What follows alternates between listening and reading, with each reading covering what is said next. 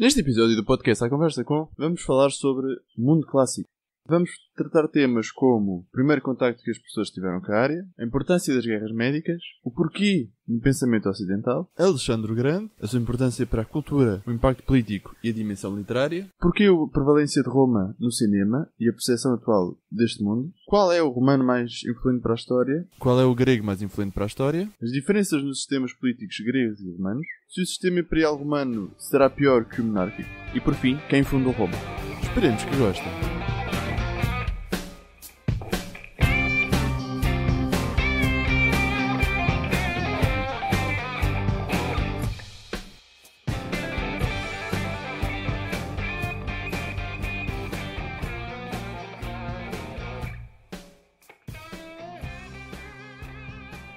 Bem-vindos a mais um episódio do podcast A Conversa Com. Meu nome é Filipe Nunes um, e hoje vamos fazer um podcast. Estamos na sala de atos da Universidade da Faculdade de Letras e vamos fazer um podcast sobre o mundo clássico. E juntam-nos a professora doutora Sofia Frade, professora auxiliar na Faculdade de Letras, uh, membro do Departamento de Estudos Clássicos e que se tem vindo a dedicar a áreas como tragédia grega e política ateniense e performance textos clássicos. Também se junta a nós o professor doutor Rodrigo Furtado, professor associado de congregação e diretor da licenciatura em Estudos Clássicos nesta faculdade.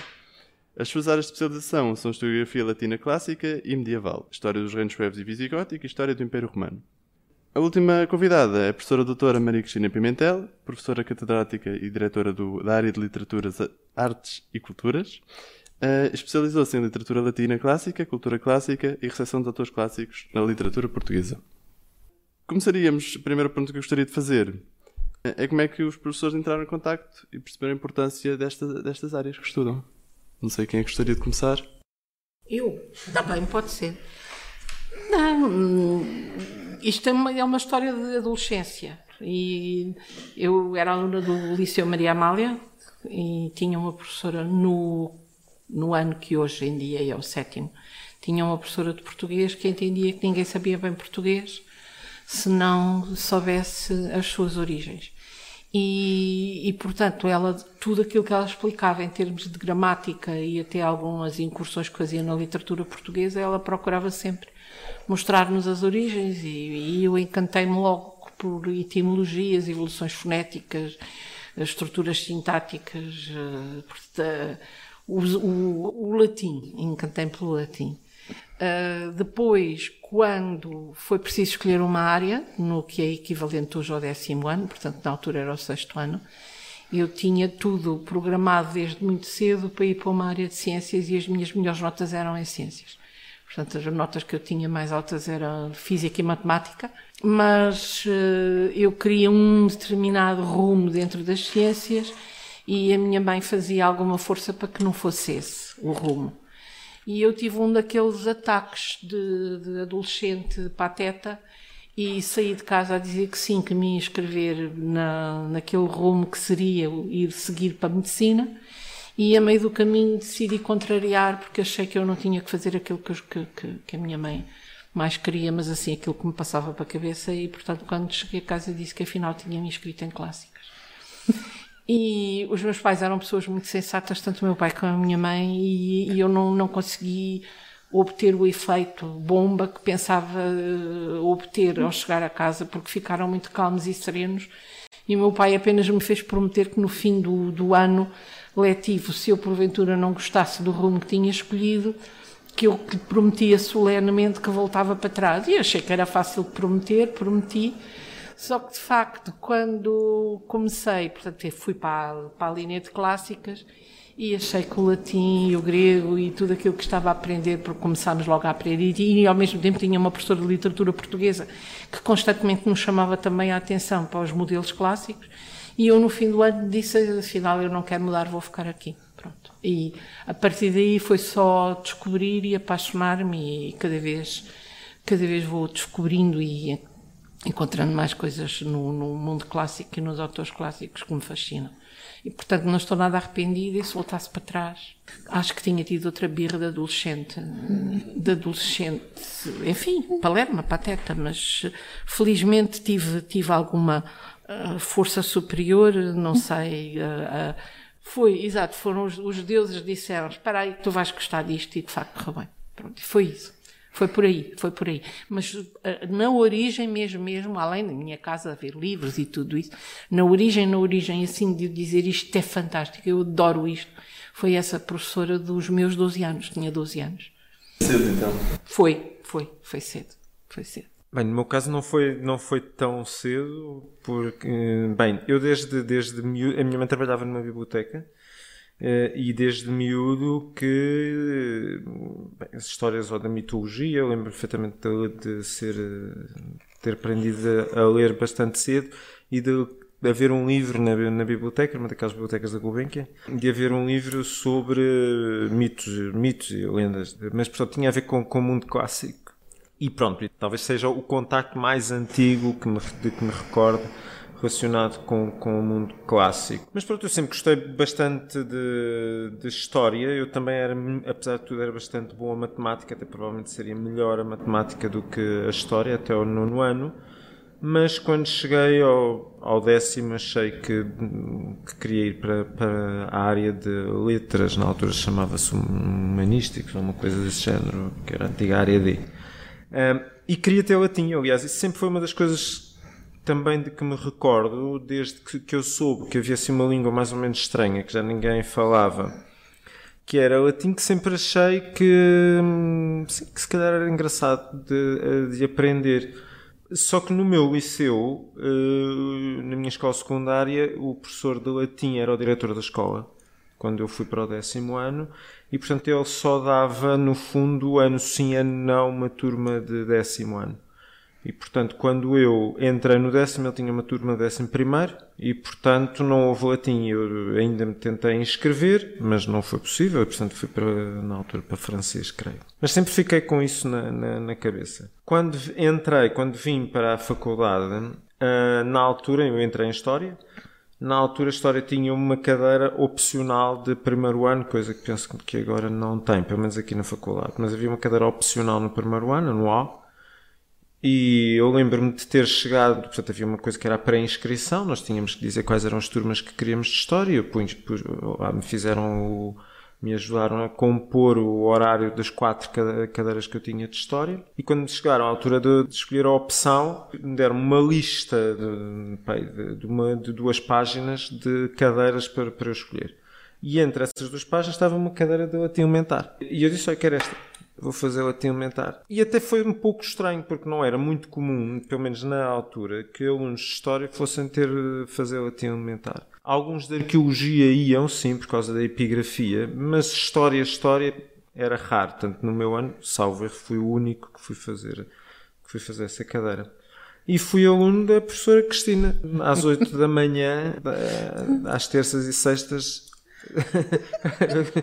e, e, gostei imenso. Aliás, no final do ano, a cadeira de que mais tinha gostado era a cadeira de, tinha sido a cadeira de latim aumentar. Quer dizer, eu também tinha tido história clássica, também tinha tido as metodologias e mais não sei o quê, mas de facto a cadeira de que eu mais tinha, que eu, de que eu tinha gostado mais eh, foi, tinha sido latim aumentar. Uh, Lembro-me bastante bem, aliás eu tinha tive boas notas nesse, nesse primeiro ano, mas eu lembro-me muitíssimo bem até ainda hoje da, da, das aulas e de facto não quero, não quero entrar em muitos elogios, mas de facto tive a sorte de ter uma muito boa professora de facto de, de, de latim. E quando fui para o segundo ano, eh, não equacionei de facto logo mudar para clássicas, até porque eu também tinha, eu gostava da parte medieval, gostava do, do mundo medieval.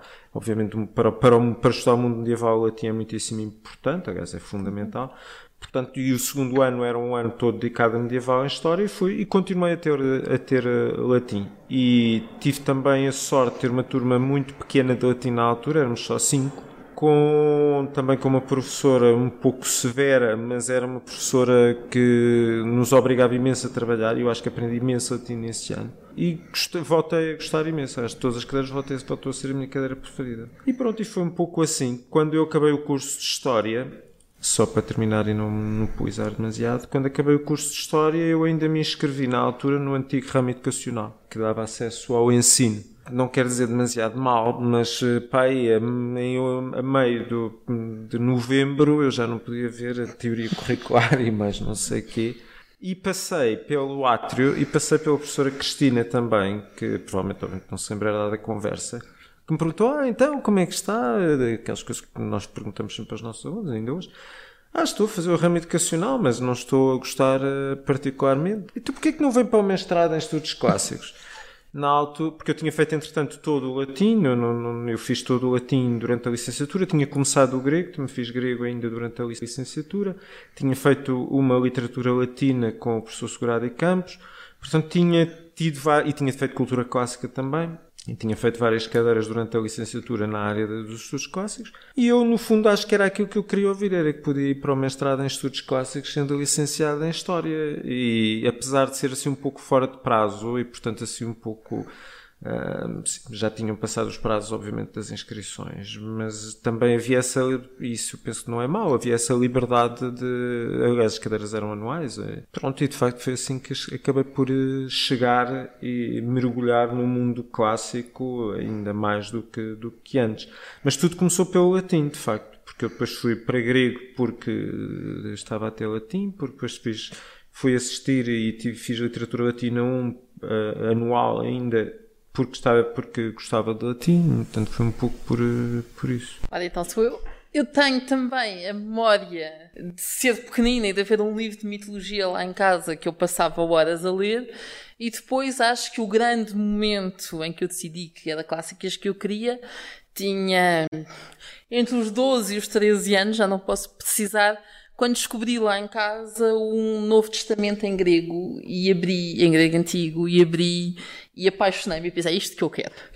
Uh, e toda a gente achou que eu era um bocadinho louca, obviamente. Uh, lembro perfeitamente da psicóloga da escola, aquela que dava aconselhamento, dizer: Ai filha, isso ao fim de um mês de grego tu desistes, vai lá, tu tens, boa, tens boas notas, vai para. Pronto, depois não consegui ter grego, na altura quando eu fiz, quando eu fui para o décimo ano, não havia disponibilidade em Lisboa para haver grego consegui mudar de escola para o Liceu Camões para ter latim, onde tive uma professora de latim absolutamente extraordinária, também absolutamente louca, mas positivamente louca, que tinha um entusiasmo infindável e que foi muito responsável por eu nunca ter mudado de ideias. E depois então entrei na faculdade e finalmente tive grego e aqui estou eu muitos anos depois. e ainda não desisti, e ainda não deixei de gostar do grego. É curioso porque todos os professores começaram com línguas, não foi propriamente a história que os puxou. Curioso.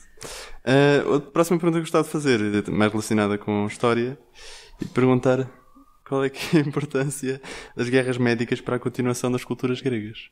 Eh, eu não gosto muito, obviamente, de, de, de, de gosto como conversa de café, mas da história alternativa é uma coisa, é um exercício difícil, impossível de fazer, de facto. Isto é, se por acaso na expedição que Dario I ou depois na segunda que Xerxes enviou contra a Grécia se tivessem vencido os persas, claro que o mundo antigo teria sido muito diferente. Porque a cultura grega, eh, bem, os persas tinham uma, uma, um aspecto interessante. Os persas normalmente não, isso é já tinha acontecido nas polis da Jónia, não destruíam propriamente as culturas. Isso não, tinha, não aconteceu, por exemplo, no Egito não aconteceu também na Síria Palestina e provavelmente também não teria acontecido na Grécia. Até porque era isso que eu, que eu, que eu ia dizer, as polis da Jónia, por exemplo, até então mantinham, ou mantive, tinham mantido, pelo menos até à revolta, uma, alguma, alguma autonomia, digamos assim, eh, em termos políticos, não total, mas alguma autonomia, a troco naturalmente, provavelmente o pagamento de um imposto. Diríamos, as guerras médicas, se tivessem, se tivessem tido êxito, bem, apesar de todas as coisas terem sido diferentes, Atenas nunca se teria provavelmente tornado na, na, na polis que se tornou.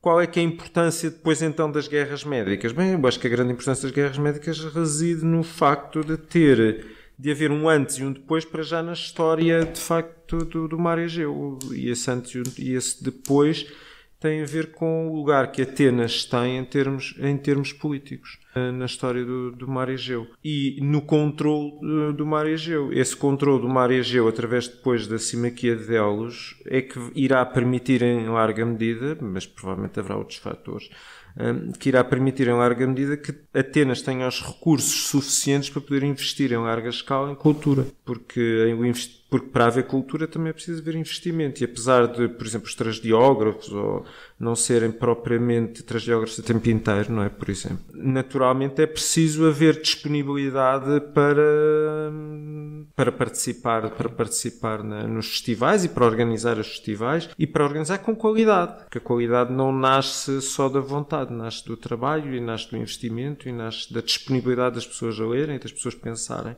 Eu creio que é isso em grande parte que está na, na origem quer do desenvolvimento cultural do século V, quer depois também depois no que se vai projetar no século, no século IV, que é um século, aí a professora Sofia pode falar muito melhor que eu, mas é um século em grande medida um pouco mais esquecido, pelo menos até aqui em Portugal na investigação, um pouco mais, não, não totalmente. Eh, mas, eh, mas, é, mas é o grande século, por exemplo, da filosofia e também em grande parte um grande século da tragédia, ainda que nós não tenhamos prática ou não tenhamos nenhuma tragédia eh, do, do, século IV, mas temos muitas comédias e sabemos que continuava a haver tragédia no século IV. Portanto, eu, a importância das guerras médicas, para então terminar, eu creio que é sobretudo isso, ter permitido o desenvolvimento de Atenas Uh, e o investimento cultural dentro da cidade, é isso. Uh, que sinceramente, não fui eu que fiz esta pergunta, mas a pessoa que, que quis fazer esta pergunta não, não quis ser nomeada. Foi Voldemort. e de cima, de cima é mais difícil. Uh, e que pergunta: qual a razão para, no mundo ocidental, a filosofia se envolver em torno do porquê, o que não acontece no Oriente? No meu contato com a filosofia oriental, eu aqui, dizer muito tristemente que se calhar, se calhar uma viagem à Índia que eu fiz agora recentemente fez-me ter a consciência de que há imenso a saber sobre o modo de estar na vida, o modo de pensar. E houve ali imensas coisas que me fascinaram, mas não, não conheço o suficiente para saber se perguntou o porquê ou não perguntou o porquê. Em algumas coisas, se calhar, não, mas não sei, não sei. Quanto ao, ao, no mundo ocidental, de facto, é mesmo tudo em torno do porquê, porque os gregos perguntavam mesmo o porquê. E, portanto, e ainda recentemente foi lançado um projeto muito interessante em que nós estamos envolvidos, que são os clássicos em rede. Em uma das intervenções desse, dessa apresentação pública foi uma intervenção de, de 20 a 25 minutos de uma doutorada em física que trabalha em física de partículas e que nos foi falar perante uma plateia que tinha muitos meninos do, do, do, do, nono ano e do décimo e tinha bastantes professores, não, não, não, do secundário sobretudo, básico e secundário. E ela foi-nos dizer porque é que os gregos e os, porque é que os clássicos interessam também às pessoas das ciências. E o que ela, no facto, de facto, acabou por fazer foi mostrar que eles nos deram um modelo de pensar e, portanto, nenhum cientista hoje em dia pode ignorar foram eles que começaram a perguntar qual é a distância da Terra ao Sol, que foram eles que começaram a pensar qual é a diferença, a, a distância entre as estrelas, como é que eu consigo medir a altura de uma pirâmide. E foi vendo, e foi, foi de facto muito interessante, e eu penso que os alunos ficaram muito interessados, porque estavam lá muitos do nono ano estão a pensar em paciências. E ela foi muito convincente, mostrando com nomes e com o que é que eles fizeram e o que é que eles estudaram, e depois disseram alguns destes cálculos, obviamente, que estavam errados, ou que foram errados, mas o processo de pensar, esse processo nós herdámos dos gregos. E foram eles que continuaram essa, essa, essa busca. Portanto, o modo de pensar, o porquê, o quando, o que é que aconteceu, qual é a origem do mundo, o dispensar a criação divina, dizer não pode ser assim, como é que foi, se é o Sol que anda à volta da Terra ou é a Terra que anda à volta do Sol, as distâncias, todas as distâncias, a previsão dos eclipses, e ela mostrou de facto tudo isso por, porque os gregos se perguntavam um, um porquê. E depois, talvez só para. para, para o, o, às vezes diz-se, eu e acho que eu, eu, eu, como toda a gente sabe, puxo sempre mais para os romanos, embora tenha um verdadeiro fascínio para os gregos. Mas, enfim, por, por razões várias, acabei por, por me concentrar mais e me especializar mais nos gregos. E, e há, um, há uma, um, um texto que eu costumo dar sempre aos meus alunos quando posso, e que, e que mostra o que é que os gregos, o que é que os romanos depois também pensavam, que é um texto belíssimo das questões naturais de Séneca, quase no fim. Ele, nas questões naturais, vai, vai exatamente estudando as marés, aquilo que sabia, acerca, que sabia que sabia muito. Marés, fases da lua, vulcões, tremores de terra, eh, seguindo os quatro elementos. E ele vai estudando as questões naturais. E depois, no fim, há um texto muito bonito, que é um texto de, de grande esperança no conhecimento. Porque ele diz: virá um dia em que todos os, em que, quando nos lerem ou quando lerem aquilo que nós sabemos, vão dizer como é que eles não tinham as respostas ainda. Mas um dia vai haver respostas. E, portanto, começa, o texto começa com virá um dia, e ele tem plena consciência de que deu as respostas que podia, mas não, há muitas que ainda não dá, não pode dar mas que os outros que vierem a seguir, a ciência vai continuar. E isso dá-me muita ideia do que é que tem sido esse percurso e acho que é esse porquê que começa nos gregos continua hoje. E, e quando nós ouvimos uma entrevista do António Damasio, como eu vi, que estava cheio de pressa e fiquei, não, agora não, agora vou acabar de ouvir e ficamos com todo aquele fascínio, como é que ele chegou, como é que chegou? Chegou porque chegou pelos porquês. Chegou porquê e como. E isso é de facto um fascínio. E eu também acho que daqui a uns anos os porquês para os quais nós hoje não temos resposta vai haver resposta. E é isso que faz andar, se calhar, a, a ciência. Um, passaria então para o Alexandre Magno. Queria perguntar então que Alexandre Magno foi assim tão relevante ou acham que a historiografia lhe dá mais valor que o merecido? Esta pergunta é só para provocar um bocadinho de discussão, porque. Tá bem. Bem, eu vou deixar, vou deixar as questões políticas ali para o meu colega Rodrigo, mas gostava de dizer que há uma coisa em que eu acho que não há importância suficiente que a gente dê a Alexandre Magno e que se chama Alexandria. Sem Alexandria não havia, não havia os porquês, a maior parte desses cálculos, a maior parte dessas okay. questões foi levantada no contexto da biblioteca e do Museu de Alexandria. Toda a literatura romana, latina, de que a professora Cristina tanto gosta não existia sem Alexandria e, portanto, acho pegando talvez um bocadinho naquilo que o professor Rodrigo estava a dizer há bocado, da questão de sem as guerras médicas não teria havido Atenas, não há Atenas que a gente conhece e nada, e não a produção literária que nós conhecemos de Atenas, também acho que sem Alexandre não teria havido Alexandria. E Alexandria é, é um mundo sem o qual o nosso mundo seria muito, muito, muito diferente. E, portanto, só por isso, só pela possibilidade daquela, da fundação daquela cidade, com o que depois aquilo contribuiu para o nosso mundo, acho que já é mais do que suficiente para ficarmos gratos que Alexandre tenha existido e fosse louco o suficiente para querer conquistar o mundo. Porque há loucuras piores do que estudar grego. Mas eh, isso é culpa de um homem só? É um pouco essa pergunta também, que é uma única individualidade conseguiu fazer essas transformações todas? Não, obviamente que não é culpa de um homem só, mas é exatamente o momento da expansão, a ligação, nomeadamente no caso da Alexandria, a ligação entre a cultura grega e uma história que é a história política e cultural do Egito, que é obviamente bastante relevante, que permite que aquilo aconteça. É óbvio que também não, não, não podemos agradecer aos persas a existência de Ésquilo, nem de Sófocles, nem de Eurípides. Mas, obviamente, que há a criação de um conjunto de condições que depois permitem que haja um florescimento de uma série de atividades culturais e etc. Do ponto de vista político, posso passar a palavra?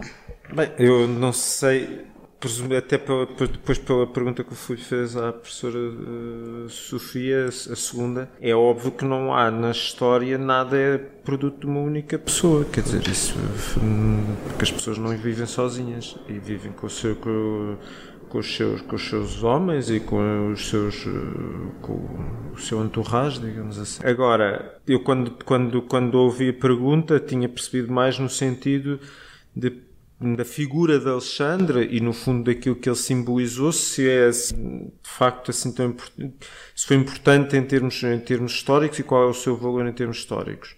Se for eh, nesse sentido, eu acho que, que, que o mundo mudou com Alexandre. Sim, isso sim. O mundo do Mediterrâneo, que é o mundo de Alexandre, mudou. Uh, sobretudo, obviamente, no Mediterrâneo Oriental porque aquilo que é a geoestratégia do Mediterrâneo Oriental, antes de Alexandre, antes de Alexandre, o Mediterrâneo Oriental dominado politicamente pelo, pelo Império Persa, Uh, isso é substituído, sobretudo ao nível macro, é substituído depois pelo Império de Alexandre e, sobretudo, depois da morte de Alexandre, pelos reinos helenísticos. E esses reinos helenísticos são reinos cujos reis são de origem grega, macedónia, macedónica, são reis de, são reis de cultura grega, o grego torna-se coisa que não era até então a grande língua de cultura num espaço que vai desde a Grécia, propriamente dito, desde o mar Egeu, e vai, em última instância, se quiser, desde as colónias gregas também do sul da Itália e da Sicília, até, hum, pois em alguns casos, até as montanhas do Indo Kush, até, as até o rio Indo, não é?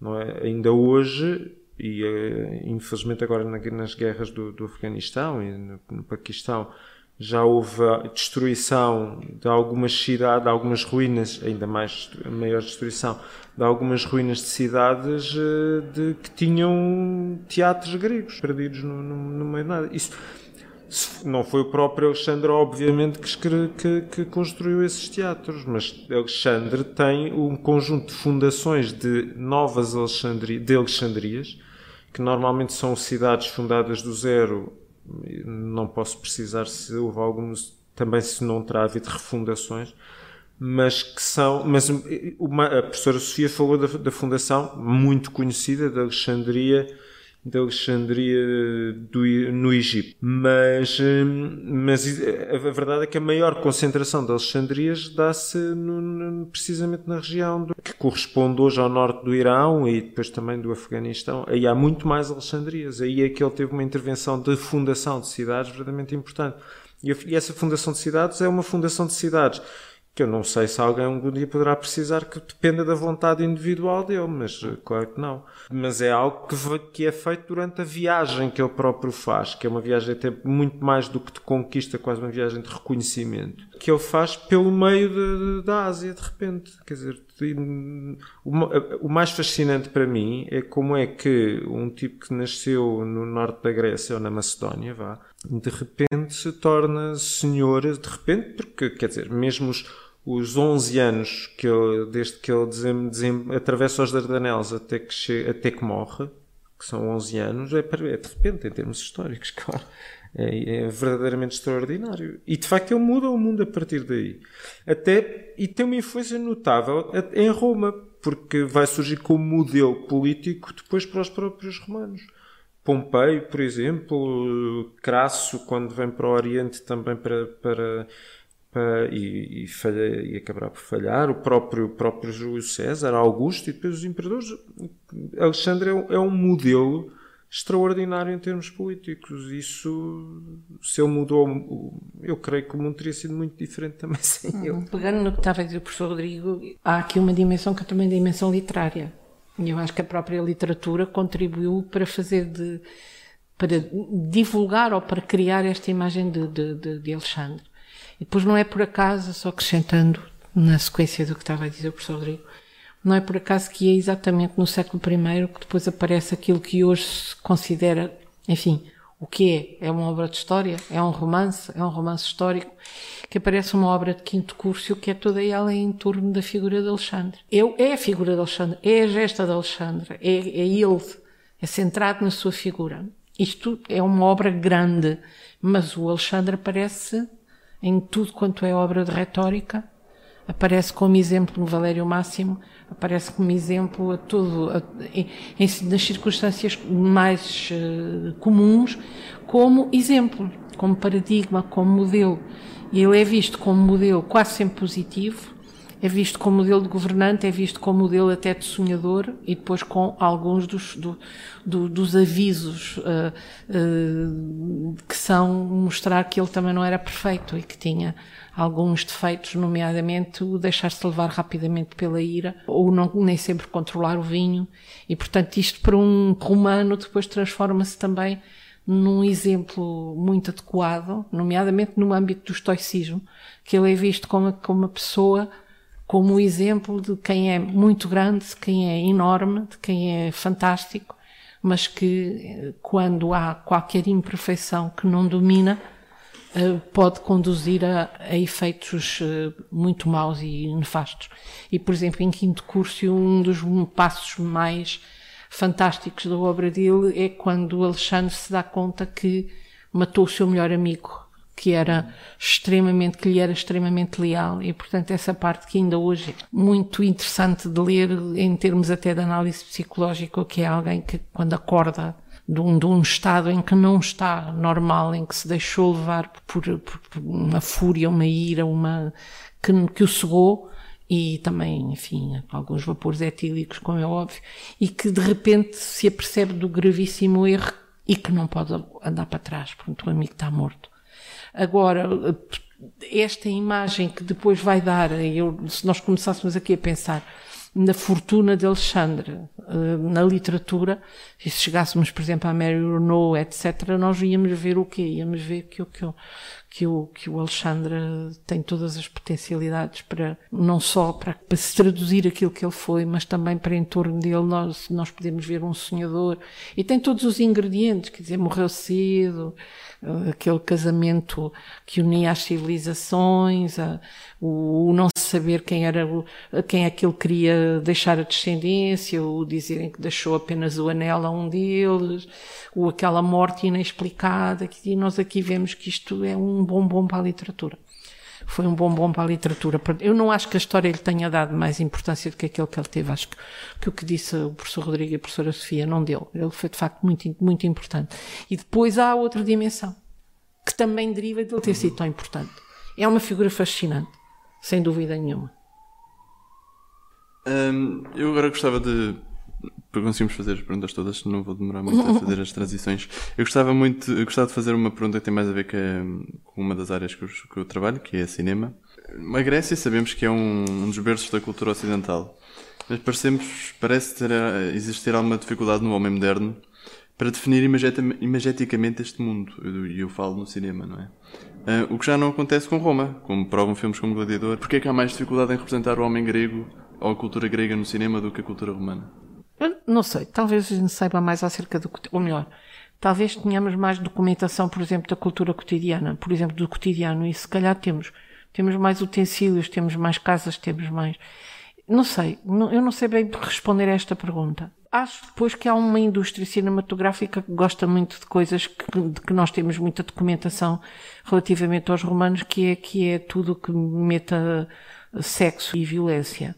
E isso é logo muito apetecível, basta pensar na, na, na série de Roma que, eh, enfim, e algumas. Eu, eu, eu, que sou feroz, eh, adepta e apaixonada pelo, pelos romanos, nem sempre consigo ver certas coisas sobre, sobre Roma. Primeiro porque às vezes acho que, que, que aquilo é berrete, não é? Vão buscar coisas. Ainda admito que os filmes pós-miúdos se, se, se transformam em alguma coisa. Agora, se quer fazer uma, uma, uma coisa séria, se calhar não me apetece muito quando vejo coisas eh, alteradas. E depois eh, acho que de vez em quando uma pessoa está a olhar para lá e só vê cabeças a saltarem, ou então gente na cama e eu acho que aquilo é para vender. Então fico muito irritada com isso. Fico profundamente irritada com isso. Pessoa... Há coisas boas. Agora há coisas boas. E se calhar é talvez isso, não sei. Nós, nós hum, temos vasos gregos, temos tudo isso, mas sei lá, de, de Roma temos descrições e, e, e temos, podemos ir ver temos uma carta de Plínio que diz como é que era um Azuilai, com todas as descrições, e portanto ficamos a saber que havia uma, uma sala de jantar virada para sul, que era para ser quentinha, e a outra que era virada uma para, para ter luz uma hora do dia, outra para ter outra hora do dia, e outra, ficamos a saber que, que o senhor da casa tinha um sítio para trabalhar, que era lá escondido, que era para não ouvir o barulho, e era uma coisa que eu gostava também de ter, não ter que levar com os meus vinhos, e, e, e, sabemos muita coisa. E depois temos, depois vamos a Pompeios e a gente, melhor até Herculano, chegamos lá e vemos as coisas. Ou vamos a uma cidade romana, chegamos lá e vemos as coisas. E se calhar não temos tanto do grego, não sei. Mas isto é. Hum... E depois os romanos, se calhar, também dizem mais ao nosso mundo, porque nós somos todos romanos, portanto. A Grécia, eu acho que a Grécia é mais assim uma coisa, ai, o céu azul, ai, o mar, ai, as ilhas, ai, o pensamento, ai, a liberdade, ai, a democracia. É, houve um crítico de cinema que dizia que os gregos pensavam e os romanos faziam. E pois que é por causa, um bocado por causa disso que E depois aquela ideia do, da beleza grega, como uma pessoa depois chega lá e depois anda à procura dos homens gregos e aquilo é uma. Enfim, há aquele, aquele choque. Eu estava no barco, caminho da Grécia, e estava. Finalmente vi um homem que preenchia, que era o, o o comandante do navio, que era, que era de facto um homem grego fabuloso. Mas não sei. E depois acho que há muitas figuras romanas que se prestam muito a serem uh, coisas oleodescas ou perto disso, com muito. E portanto é um, é um, um bombom começar a ler Suetónio ou começar a ler Tácito mesmo que se nós pensarmos no Robert Graves, que escreve, fez, a, e o célebre Ai Claudius, aquilo é Tácito, sobretudo. E, porque eles deixaram essas obras, e essas obras fazem parte do nosso imaginário. Nós, hoje em dia, toda a gente acha que o germânico foi, foi hum, envenenado. Ninguém duvida. Toda a gente acha que o Cláudio foi envenenado com um cogumelo gigante. E, portanto, ninguém põe isso em causa. E nós herdámos essas. É, o próprio Tácito nunca afirma em lado nenhum que o germânico foi envenenado. Quer dizer, ele vai insinuando insinuando, e de repente o leitor já nem pensa noutra coisa. Quer dizer, claro, já nem se lembra que no livro segundo dos Anais ele até disse que o corpo teve exposto nu e que não havia nenhuma marca ter sido envenenado. A gente acaba por esquecer isso. É óbvio que o germânico foi, foi, foi envenenado. É óbvio, não estava lá ninguém para ver se, se a Agripina de facto deu um cogumelo gigante ao marido e ele como era goloso. Tirou aquele cogumelo. Mas é óbvio que ninguém duvida isso.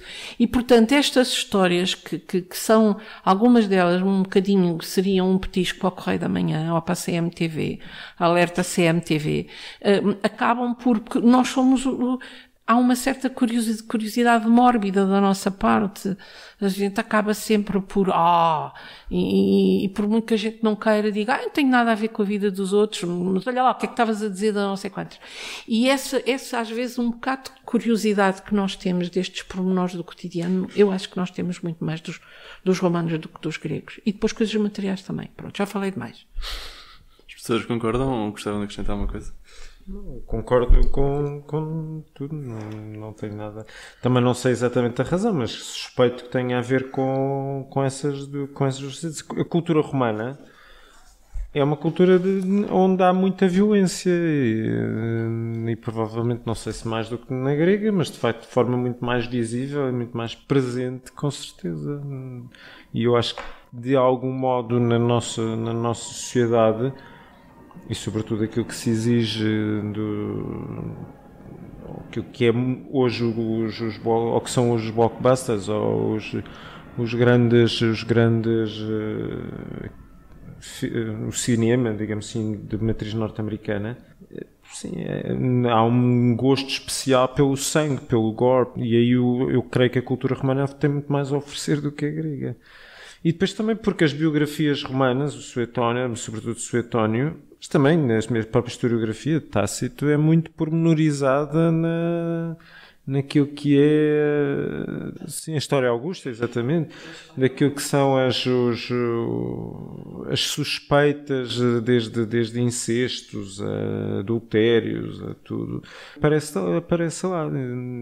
Portanto, tem, e isso eu creio que, por exemplo, se comparar com, a, com as biografias de Plutarco, vá, que são biografias à grega, e até são mais ou menos vá, contemporâneas de Suetónio, um bocadinho antes, mas vá, aquilo é tudo mais ou menos igual, na mesma altura, e no entanto não, não têm nada a ver, são muito mais, são muito mais cleans, digamos assim, são muito mais soft, não têm esse gosto ou essa, não, essa apetência por mostrar, sim, por mostrar o sexo, a violência ou as suspeitas de, de assassínios, enfim, que são, são muito típicas de, dos, autores, dos autores latinos.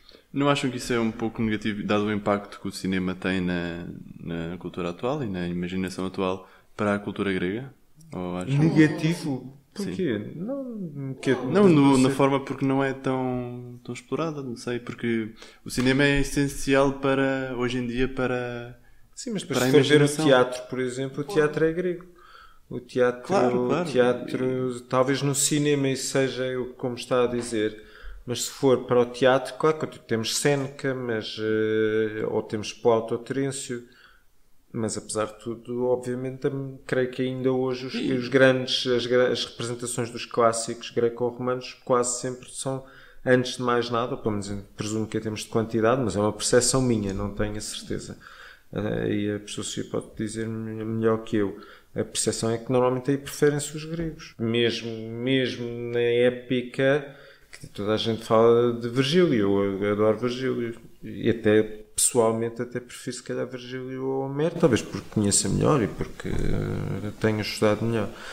Mas não sei, eu há pouco tempo numa cadeira de doutoramento estávamos a falar sobre o canon, o canon literário e, e, e vimos várias possibilidades de canon e raramente aparecia Virgílio, e o Homer aparece sempre, por exemplo, no, naquilo que será o canon ocidental. Raramente aparece a Eneida, por exemplo, e nunca aparecem as bucólicas ou, ou, ou as geórgicas. Enquanto Homero, ou a Ilíada, ou sobretudo a Odisseia. Sim, mas a influência grega é, é, também acho que evidente, mesmo no cinema. Mas a, a, questão é quem é que sabe isso, não é? E, e pronto. Nós podemos ver as coisas de outra maneira, que é achar que a Grécia até acaba por sair aí nesse papel como um bocado intocada, como mais nobre, se calhar. Porque a ideia que depois passa dos romanos, às vezes é que os romanos eram assim um bocado. Enfim, é que é. socialismo, de facto, mais, eh, mais debochados. Debochados, sim. Sim mas eh, é um bocado essa ideia que passa. É que eram muito pragmáticos e que, que, que aquilo era pão, pão, queijo, queijo e, e, portanto, até se calhar a imagem, se nós formos ver dos romanos, é talvez mais redutora. E depois quando aparece alguma coisa sobre a Grécia, era o que eu estava a dizer, ai, o céu azul, ai, as cigarras a, as cigarras a cantar, ai, o verão na Grécia. E por acaso é verdade, uma pessoa chega lá e apanha com isso tudo. Os legionários, os legionários romanos são muitas vezes representados como se fossem mais ou menos broncos, é. muito feios, eh, sem Uh, enfim, até do ponto de vista físico, sem. Mas, Isso é uma construção do homem moderno? Eu acho que é uma construção do homem moderno, porque depois comparar, por exemplo, os 300, no 300, os, os, já os soldados gregos, os hoplitas gregos, são todos maravilhosos.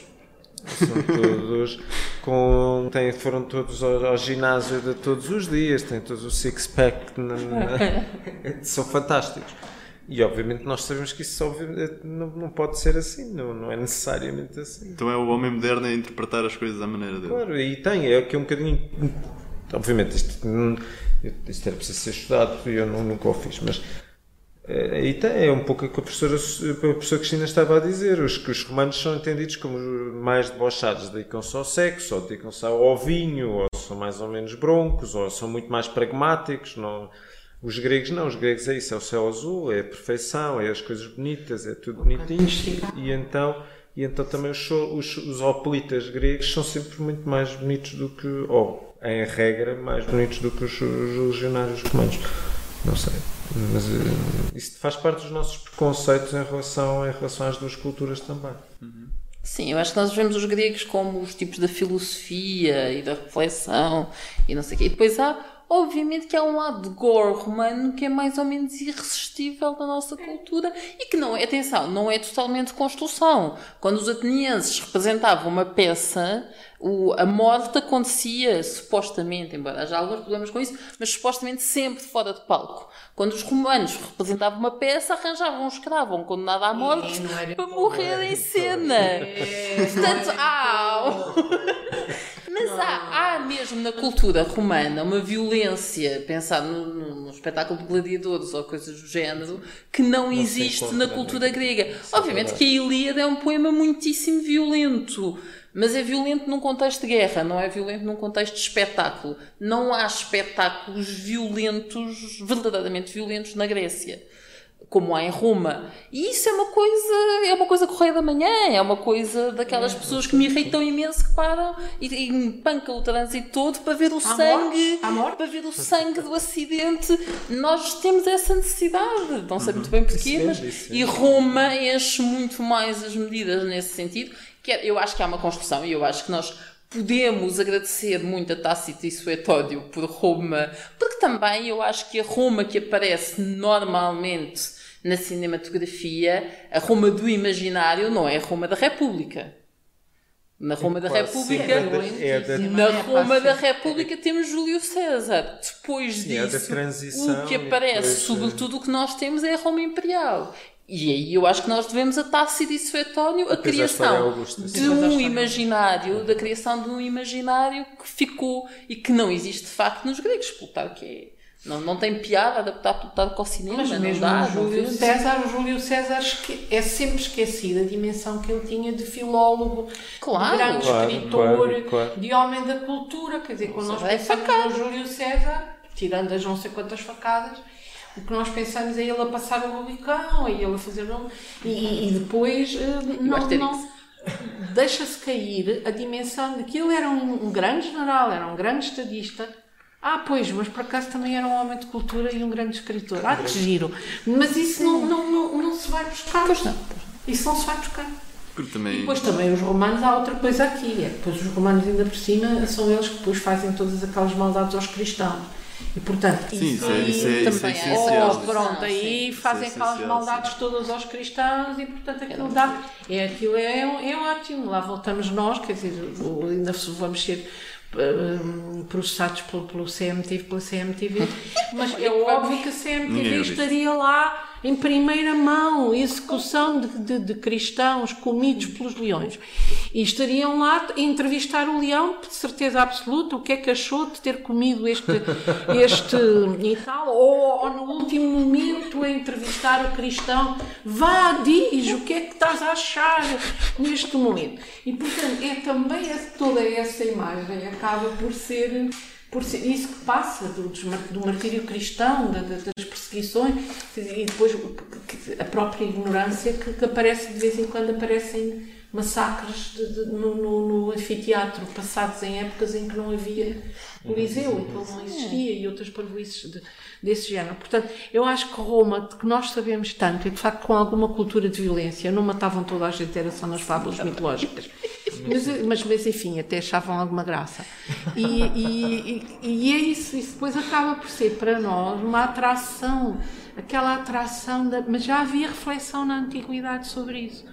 E aqui há pouco tempo, aliás, acho que foi o ano passado, houve uma aula em que eu, por causa de Tácito, falei aos meus alunos da Ana Arendt e depois fiquei um bocadinho, porque vi que nunca, eles nunca tinham ouvido falar dela e eu fiquei um bocadinho triste. E, e falei-lhes da, da, da banalização da violência e, portanto, da banalização do mal. A propósito do Tácito, e foi o Tácito que motivou que eu, que eu, que eu fiz- trouxesse essa reflexão para a aula, porque há reflexões na antiguidade. O Seneca a refletir sobre a violência a que está a assistir e a dizer não, dizer que nunca mais vai ao jogo, caiu lá por acaso e aquilo que viu era tão horrível. E isto é em Seneca, é uma carta famosa que ele tem contra os jogos. Esta reflexão fazia-se.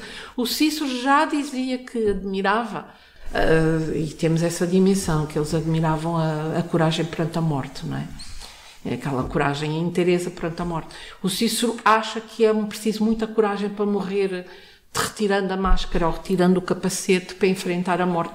Mas também não gosta do outro da violência portanto, essa reflexão é feita, não é preciso chegar ao Santo Agostinho e ao célebre episódio do Alípio, não é? Não é preciso chegar lá para haver essa reflexão. Agora, essa nossa reflexão nós também dizemos cá a violência não sei o quê, mas a verdade é que depois as pessoas ficam em frente à televisão a ver, a ver os desastres e, e os incêndios e pronto, há, talvez, não sei, não sei.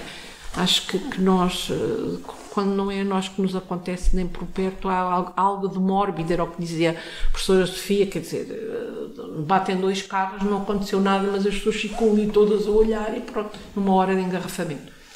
Os romanos são mais propícios para isso. Sim. Ahm, nós, eh, Mas agora não fala até ao fim. nós eh, costumamos pôr perguntas assim mais parvas, como esta que vem a seguir, porque é um bocadinho impossível de responder, mas a gente faz da mesma. Ah, mas a gente adora estas perguntas. Eh, Tenho a resposta para estas. A gente só quer destas. É, estas a gente gosta. eh, na vossa opini- opinião, qual é o grego e qual é que é o romano mais influentes para a história? Fazemos Ah, uma, uma ronda. Podemos fazemos começar aqui uma Querem aqui que eu pela... comece? Então eu vou ser, eu como sou a mais nova, vou ser icono- iconoclasta e portanto para mim o grego mais influente para a história é Homero que nunca existiu e o romano mais influente para a história é São Paulo Que não era grego. que não era Quer romano. dizer, era grego, não era romano, não era era- romano. Era, era tudo isso. Portanto, acho que são. Bem, acho que nem- quase que nem precisa de justificação. Precisa de justificação no sentido da provocação, porque obviamente Homero é uma figura historicamente problemática, impossível, mas acho que aquilo que nós temos nos poemas homéricos é absolutamente fundamental para tudo. Como estava a pessoa que liga a dizer há pouco, não há canon em que nós não tenhamos, da literatura ocidental, em que nós não tenhamos Homero. É incontornável. E depois São Paulo, porque São Paulo é obviamente incontornável. Sem São Paulo, vamos voltar à parte da história alternativa, sem São Paulo o cristianismo era uma seita que provavelmente nunca teria chegado à extensão, nem perto, nem de perto, nem de longe, que o cristianismo tem, e com toda a influência que o cristianismo tem para a história do mundo ocidental, obviamente. Hum, e portanto acho que são duas figuras incontornáveis se bem que bastante provocadora, provocadoras na resposta. Mas a professora acha que Homero não, não existiu todo? Ou que... Não, eu acho que o Homero não existiu tudo. Bem, acho que o Homero não existiu. Há de ter havido um primeiro que começou aquilo. Não, Pois sim, é, eu tinha mas eu acho. aproximar dessa ideia. Bem, não, eu acho que não houve um primeiro que começou aquilo, houve muitos que começaram aquilo. E depois eu acho que houve alguém que teve uma intervenção fundamental naqueles textos. Mas se me apertarem muito, eu acho que essa intervenção fundamental foi feita em Alexandria e não no século VIII. Mas, mas independentemente disso, há uma altura em que é indiferente ter existido ou não ter existido, porque o que ficou é tão importante que a própria existência é secundária, digamos assim, é mais ou menos indiferente, num certo sentido, se Homero existiu ou se não existiu. É mais ou menos indiferente. Importa mais o que ficou do que uma, uma possível ou pr- provável, ou neste caso acho eu, improvável existência histórica. Pronto, São Paulo terá existido. A relação dele na, na- Não, sim, claro, obviamente que existiu, mas a relação dele com o ser romano é obviamente para São Paulo como o romano mais influente para a história, é obviamente uma provocação, mas, mas sim, ele era cidadão romano e eu acho que não é, é, é uma figura incontornável. Portanto, agora vamos ver o que é que os meus colegas têm para responder à minha provocação.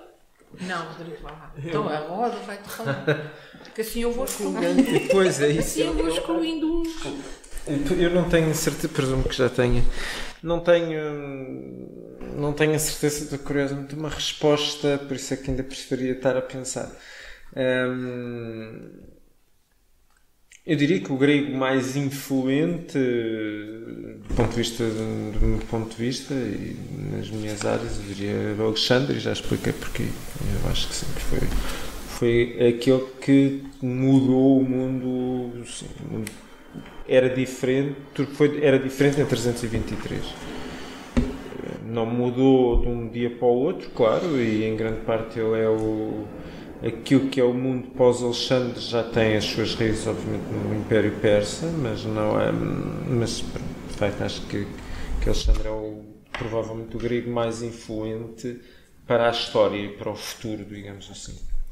O romano, bem, eu lembro-me de muitos, naturalmente de Augusto, mas eu se calhar deixava, deixava o Augusto para a professora. E eu diria também, bem, entre os romanos eu diria, por exemplo, Constantino. Eu acho Constantino um homem verdadeiramente fundamental. Eh, Bem, Diocleciano e Constantino, mas Constantino porque a conversão dele e em grande medida o empenho dele, na- o envolvimento dele na- nas questões, nas questões religiosas, e concretamente no cristianismo, e na tentativa, e o, o seu próprio envolvimento na tentativa de definir uma espécie de ortodoxia cristã e de intervenção entre, entre o, que é, o que era o cristianismo de ceia e o, e o arianismo é, é absolutamente depois fundamental para o, que, para, para o mundo posterior. Isto é, o mundo, o Império Cristão nasce com Constantino, não se, enfim, claro depois não, não termina, não, não, é, não é Constantino que faz tudo, como é óbvio, mas eu creio que é absolutamente fundamental para, para este novo mundo que é o da Antiguidade Tardia. Portanto, deixo os outros para a professora Cristina. Pois eu fiquei a pensar muito nesta pergunta porque não sou capaz de escolher. Mas o romano mais influente para a história. Para a história. Se for para a história, teria al- algumas respostas, pelo menos na parte grega, nem sei muito bem se não iria para a história. Se for do ponto de vista da história, iria para o Alexandre, claro. ou para o Péricles, eventualmente, ou para o, mesmo sendo tão obscuro como nós sabemos o que se sabe acerca dele, ou para o Solon. Portanto, haveria alguns nomes que eu poderia. Agora, se eu me esquecer e pensar para a história, para a história da humanidade, escolhia claramente Sócrates, mesmo não tendo nós nada escrito por ele Uh, tirando aquela citação que está ali no metro, não é? Que, estou a brincar, todo sabe. Mas tirando isso, claro que é o Sócrates que é construído pelo, pelo também, ou que nos, dê, que nos chega por aquilo que, que, se conta acerca dele, mas, ou que se escreveu acerca dele, mas de facto, quando nós lemos uh, o que se sabe acerca de Sócrates e o que ele ensinou e o que ele fez, tudo até ao momento da sua morte eu acho que é absolutamente determinante para tudo o que vem a seguir, modos de pensar, para a filosofia, para, para tudo, para, para o nosso próprio comportamento ético. Acho que, que Sócrates é, é assim completamente fundador de todas as escolas filosóficas acabam por preparar Sócrates. E portanto acho que teria talvez grande dificuldade em escolher, mas ou tenho mas fica o Sócrates. Depois, de influência para a história, história, história, em Roma, claro, escolhi o Augusto. Escolhi o Augusto, há relativamente pouco tempo vi uma, uma exposição absolutamente fantástica em, em, em Roma sobre todos os monarcas e chefes de Estado que de algum modo eh, se reportaram ao modelo, um pouco na semelhança do que há bocado se falava do, do Alexandre como modelo, mas que tomaram o Augusto como modelo e que encarnaram esse modelo, isso também já diz alguma coisa. Agora, é de facto o Augusto que consegue, hum, consegue a paz, mas a que custo? E é ele que vai criar ou instituir, no fundo, aquilo que Júlio César sonhava e é ele que efetiva, mas é ele que vai fazer um modelo de, de, de governação e um modelo de império que depois se vai prolongar e vai ser responsável pela grandeza e também por alguma miséria do, do, do, do, daquilo que nós, para simplificar, chamamos do Império Romano. Mas acho que o Augusto, por tudo, tudo aquilo que ele fez e a própria legislação, claro, não era o Augusto sozinho, obviamente, mas acho que Augusto é uma figura controversa, com coisas com um lado muito, muito escuro, mas com um lado luminoso muito, muito forte. Só por curiosidade, o que é a professora achou da, da representação do na série de Roma? Do na, Augusto? Sim, na segunda temporada. E na primeira também. Eu acho que a segunda temporada já vi pouco, porque irritava-me um bocado sempre que ligava a série e estava gente na cama, não me apetecia. É verdade. não, eu já não, confesso que não me lembro. Confesso que não me lembro. Lembro-me melhor, eu neste momento tenho mais presente a série do I, Claudius do que a própria série do Roma, embora reconheça que a série era boa. Mas uhum. não, não me lembro. Sinceramente não me lembro.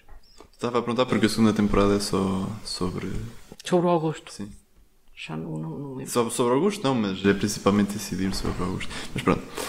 Um, próxima questão. Uh, os sistemas de governação grego e romano seriam assim tão diferentes? Os romanos desprezaram um pouco ao longo da sua história a monarquia, mas acabaram por criar um sistema que talvez poderamos considerar o pior que monárquico.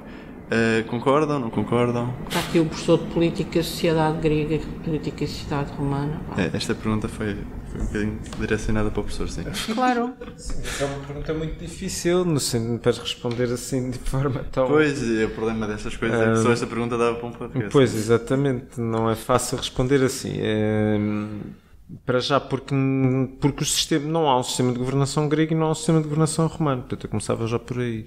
Portanto, cada polis grega tem o seu sistema de governação, ou melhor, nós podemos dizer sempre, e é verdade, que as polis gregas tinham um conjunto de instituições que, que de algum modo se ia repetindo. Tinham uma Assembleia de Cidadãos, tinham normalmente um Conselho, podia ser de anciãos, dez magistrados, do que fosse, e tinham normalmente um conjunto de magistrados, ou vários conjuntos de magistrados, digamos assim, desde os éforos em Esparta, por exemplo, aos arcontes em Atenas, etc. Mas, enfim, mas tinham também reis, em Esparta havia reis. Portanto, isto por, por, um lado. Depois os sistemas, os sistemas de governação romanos, bem, desde a monarquia até o império, há vários sistemas de governação e não e, e mesmo dentro da república, enfim, também se pode discutir isso.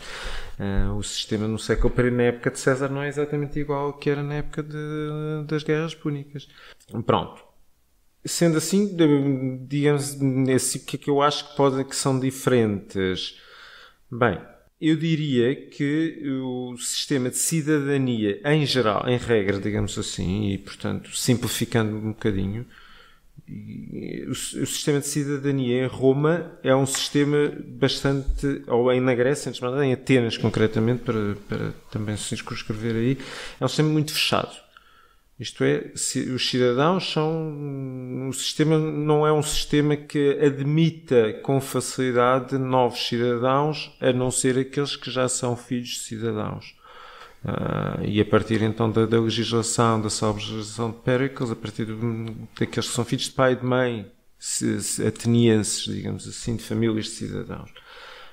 E apesar de em Atenas ser possível a admissão de novos cidadãos, de, portanto, metecos, mas é uma coisa rara e é uma coisa que tem que ser votada e é uma coisa, enfim, não é, não é fácil. O sistema de cidadania, a ideia que eu creio que os atenienses têm da cidadania é, de facto, uma ideia sempre muito fechada, muito controlada, digamos assim. Em Roma, o sistema é muito diferente, é um sistema muitíssimo poroso, muitíssimo aberto. Aliás, os próprios romanos, quando criaram, a seguir vai haver uma, pergunta sobre isso, a fundação da cidade de Roma, eh, eles mesmo admitem que não tinham cidadãos, então vão admitir gente vinda de todo, vinda de todo lado, é o que nos diz Tito Livio. Isso provavelmente até é uma lenda, mas no fundo tem muito a ver com a ideia que os romanos fazem de si próprios.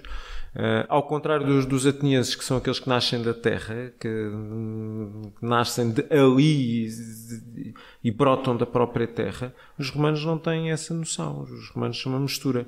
Eles têm essa ideia. E isso depois tem a ver com a própria cidadania.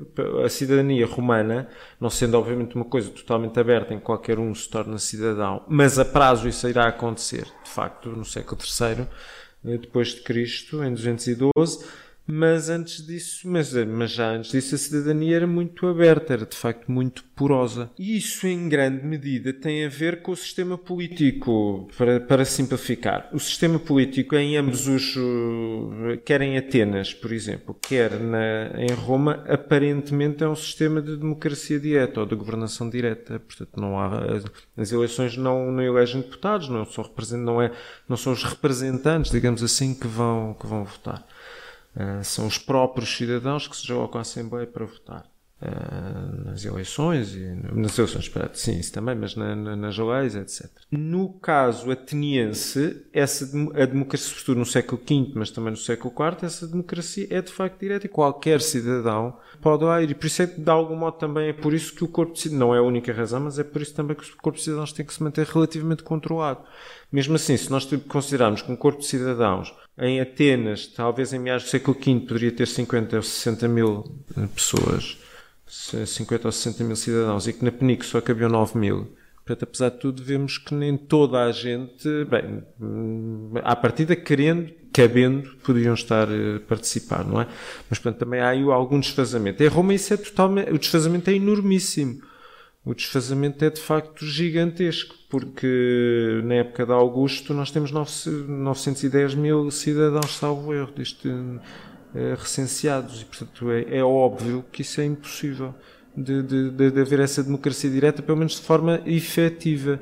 Além de que há cidadãos por todo o Império, na época de Augusto, não é? já na época de Augusto, e mesmo no, durante a República. Há cidadãos na Espanha, há cidadãos no sul da, sul da Gália. Mesmo quando não são os próprios hispânicos que são cidadãos, há imigrantes, os soldados que imigram, os soldados que são, que são a quem são dadas terras, eh, por exemplo, em Mérida, e, ou, que é um caso, um caso típico, mas não só.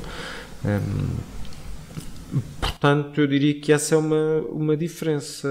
De... Há uma outra que eu também diria que é o sistema de votação. Essa explica-se rapidamente. O sistema de votação, por exemplo, em Atenas é uma cabeça um voto. Em Roma não. O sistema, o sistema de votação é um sistema, bem, é um sistema muito complexo porque depende do tipo de assembleia logo, não é? Mas, por exemplo, nos comícios centuriados é um, é um sistema por centúrias, as centúrias estão organizadas consoante os rendimentos e, portanto, a partir das centúrias que, que agrupavam os cidadãos mais ricos tinham mais votos do que aquelas que agrupavam os cidadãos mais pobres, sendo que, como é natural, os cidadãos mais pobres seriam muito mais em número, naturalmente, do que os cidadãos mais ricos. Portanto, isso eu também acho que há aí uma diferença. Se é mas pronto, creio que não vale a pena avançar muito mais por aí. E esta Poderíamos... provocaçãozita, a segunda pergunta, o que é que o professor diria? Qual? qual hum... Não, não, não. Os romanos que desprezaram na. Sim, que. Sim, essa, essa é do pior, sim. Sim, pior. Não, eu, bem, eu não, eu não acho. Hoje em dia, eu não creio que se possa dizer exatamente que os romanos desprezaram, na maioria da sua história, a monarquia.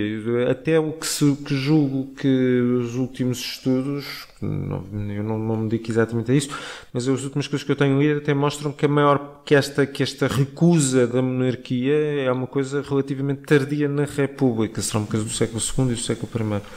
Ah, sim. Mas eu não sei se o sistema do Império ou do Principado é pior que o sistema da, da monarquia. O sistema do Principado é um sistema híbrido porque também não elimina as instituições da República. Não elimina a maior parte das instituições, das instituições da República. O mais curioso, também temos, tem, teríamos de discutir isso, claro, o mais curioso é que há, obviamente, um príncipe, obviamente um, uma espécie de rei, digamos assim, sem esse título, mas também há cônsules, mas também há pretores, mas também há senado e também há sim, portanto não, não o sistema o sistema da, da, da monarquia ou do principado é um sistema claro para monárquico, mas, mas é um sistema híbrido porque eles querem fingir que continua a república. Uh, e agora abrir a discussão para toda a gente. Não sei se gostavam de acrescentar alguma coisa desta pergunta. Eu acho que, além do mais, há duas coisas que não são comparáveis, que é o, o, o que era Roma enquanto vigorou a monarquia e o que era Roma quando, enquanto, no Principado. Começa por aí, não é? Começa por aí. Quando acaba, quando acaba a monarquia, o que é que é Roma? É um povo com umas fronteiras perfeitamente definidas e pequenito. Aquilo é pequenino. E de o sistema, não concordo nada que ele seja pior, é um sistema fabuloso com os seus, os seus aspectos maus e os seus aspectos bons, mas é um sistema com uma administração que permitia que Roma estivesse presente com, com muita coisa boa nos sítios mais recuados do Império. E se calhar também não era assim tão mal, tão mal, dado que nós herdámos tanta coisa dele e que, que tanta coisa se, se, Os magistrados municipais, por exemplo. Sim, isto é, Os magistrados municipais. Feita na perspectiva do, do, do republicano romano, não é? Pois, mas e se calhar o que estava a dizer o professor Rodrigo, quer dizer, há também se cria o mito do rei, não é? Claro. Porque é que aquelas histórias horríveis que são contadas das lendas, não, não, nós não sabemos se elas vêm logo do tempo do Tito Lívio, é que vai, vai, vai ali consagrar lá o outro a passar com o carro por cima do, do do, do velhote, aquelas coisas todas, tudo isso acaba por corresponder a determinados padrões de, de morais que, que, que, é preciso. Agora, a palavra rex era, mas, mas se nós pensarmos, de facto, que, por exemplo, durante o Império, se pensa que, que, que o governo ideal, os estoicos achavam que o governo ideal era o governo nas mãos de um só se ele fosse o sábio, né? Ou então alguém que tivesse junto dele o sábio mas, mas, mas apontam claramente para, um, para o poder concentrado nas mãos de um só. Não acho que fosse pior, bem pelo contrário. Passando agora para outra pergunta. Esta pergunta foi, eu, eu, por piada, foi pus na, no Google uh, grandes questões relacionadas com o mundo clássico. E uma das perguntas que lá apareceu, foi das poucas que ficou aqui, foi esta: quem fundou a cidade de Roma? Porque eles diziam que hum, havia uma, uma confusão entre se foi Enéas ou se foi Rómulo e Remo. Ah. Eu gostava que vocês falassem um pouco sobre a pergunta e sobre isto. Quem fundou Roma? Oh, quer ser aquele? Nem um nem outro. é um bocado na base do nem um nem outro. Isso, óbvio. A, a, história da fundação de Roma por Enéas, o Enéas não fundou nada Roma, não é? os governantes acabam por, por precisar de uma validação do seu poder claro. e a validação do poder. O Júlio César foi logo quando o célebre Laudatio Funebris da tia, em que ele foi, ele não disse que era ele, que era descendente do Enéas, não foi ele. Não era ele, era a tia. Mas como por acaso ele até era sobrinho da tia, ele também era descendente de Ineias. E portanto, quando, quando se é descendente de Ineias, é o dois em um. Portanto, o pacote, se o Ineias é filho de Vênus, há, há uma ascendência divina que automaticamente, portanto, isto é tudo muito, muito sábio, muito estudado, muito bem pensado. E portanto, depois também nós vamos encontrar na Eneida Virgílio no, no, no canto quinto, se bem me lembro, quando ele, naqueles jogos em que nós vamos encontrar que aquelas famílias todas importantes de Roma tinham todas um passado mítico. E, e, e, portanto, toda esta construção política de uma, da, da, da, classe dominante, se nós quisermos falar agora assim de uma coisa vagamente marxista, mas, mas não vai, vai, vai ter raízes hum, de justificação.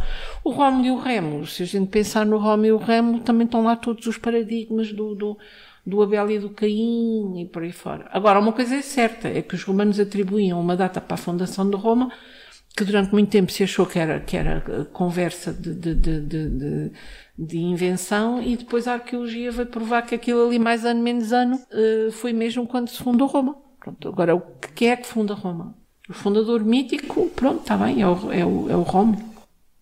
Agora, quem o fundou foi ali um, um conjunto de, de, de, de gente que vivia ali e que resolveu fazer aquela e que começa e depois não, não tem gente suficiente e depois tem que ir junta-se com os do lado e, e, etc e pronto. Agora mito, mito não foi o Ineias de certeza. Então aí é o Rómulo. Agora se o Rómulo é descendente do Ineias com três ou quatro gerações pelo meio ou com não sei, ou 30 ou 40 isso agora isso são coisas da história. Isso não são coisas históricas digo eu, isso é mitologia pura mitologia Sim, é isso que está, que está aqui. É. Sim, é, não, não tenho muita coisa assim a acrescentar. Eu costumo dizer que sobre a fundação de Roma os romanos também não sabiam isto. É, os romanos sabiam lá quem é que tinha fundado a cidade.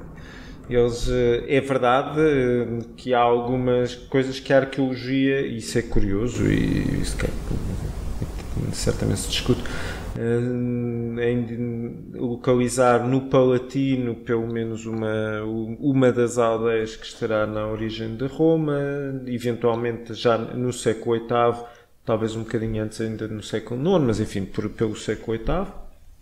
Mas também se nós pensarmos que o século VIII é de facto um século muito dinâmico na, na Península Itálica, com a chegada também dos gregos no sul, eh, com o poderio, com o apogeu do poderio etrusco a norte, enfim, não é, não é de estranhar também o, localizar, quer dizer, não é de estranhar por um lado a fundação de uma cidade ou de uma pequena aldeia melhor no século VIII na região onde, onde, vai nascer, onde se vai desenvolver Roma, como de resto por todo o Lácio. Aliás, aquilo que a arqueologia tem mostrado é que o, no século VIII há muitas fundações de cidades ou de aldeias, de povoados. Vai eh, novas eh, um pouco por todo, por todo o Lácio, exatamente porque o Lácio é um local de grande dinamismo e de passagem, porque os etruscos estão a norte do rio e porque na Campânia então, começam a chegar os gregos a partir, ainda na primeira metade do século e sobretudo a partir da, da segunda metade do século VIII. Uh, e o Lácio fica no meio. Só uma coisa em relação à fundação, ainda sobre esta fundação de Roma também que eu queria dizer. Os romanos também de facto não sabiam, porque no século I Há um grego que vai, creio que ele vai viver para Roma, mas a professora que a Cristina corrigiu-me, que é o Dionísio de Alicarnasso, uhum. que vai escrever as antiguidades romanas, que é uma coisa em 20 livros, eh, nós só temos para a metade, só temos cerca, creio que 9 ou 10. E ele, eu não sei, mas ele elenca 40 versões, ou 40 e tal, 41 ou 42 versões diferentes do mito das fundações de Roma com Rómulo e Remo, com Romo, com hum, até Ulisses. O Ulisses também aparece muitas vezes ligado à fundação de Roma. Com, portanto, não é. Não, os próprios romanos contavam, ou os romanos ou na Itália, circulavam versões de, muito diversas da fundação da, acerca da fundação de Roma. Aquela que acabou por se tornar canónica foi a de Tito Livio de Virgílio, que no fundo foram no fundo aquela que, se, que vem de, do mundo augustano. Mas provavelmente antes disso haveria muitas uh, versões diferentes. De, provavelmente não, seguramente existiriam muitas versões diferentes, como digo, 40, 40 versões, algumas só de pormenor, são aquelas que Dionísio de Alicarnasso que é, que é grego e que, está, e que escreve em grego, eh, ele elenca pelo menos umas 40, creio eu, eh, diferentes. Portanto, imagina, isso mostra muito que eles não sabiam. Eles estão, eles estão a criar, e isso é um processo super interessante. Eles estão a criar a, a, a sua, sua, as suas próprias origens.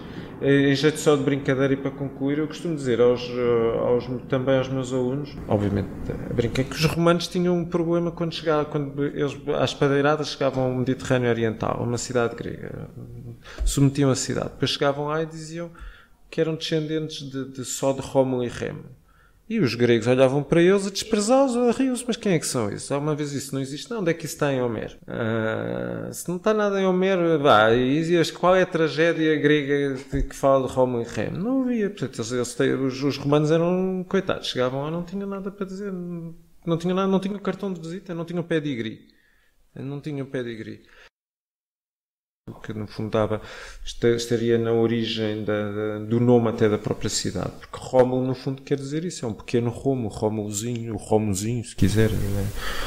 com uma outra, com, uma, com a necessidade de filiar essas personagens locais, das lendas locais, com coisas vindas de fora, vindas de fora de onde? Do mundo grego.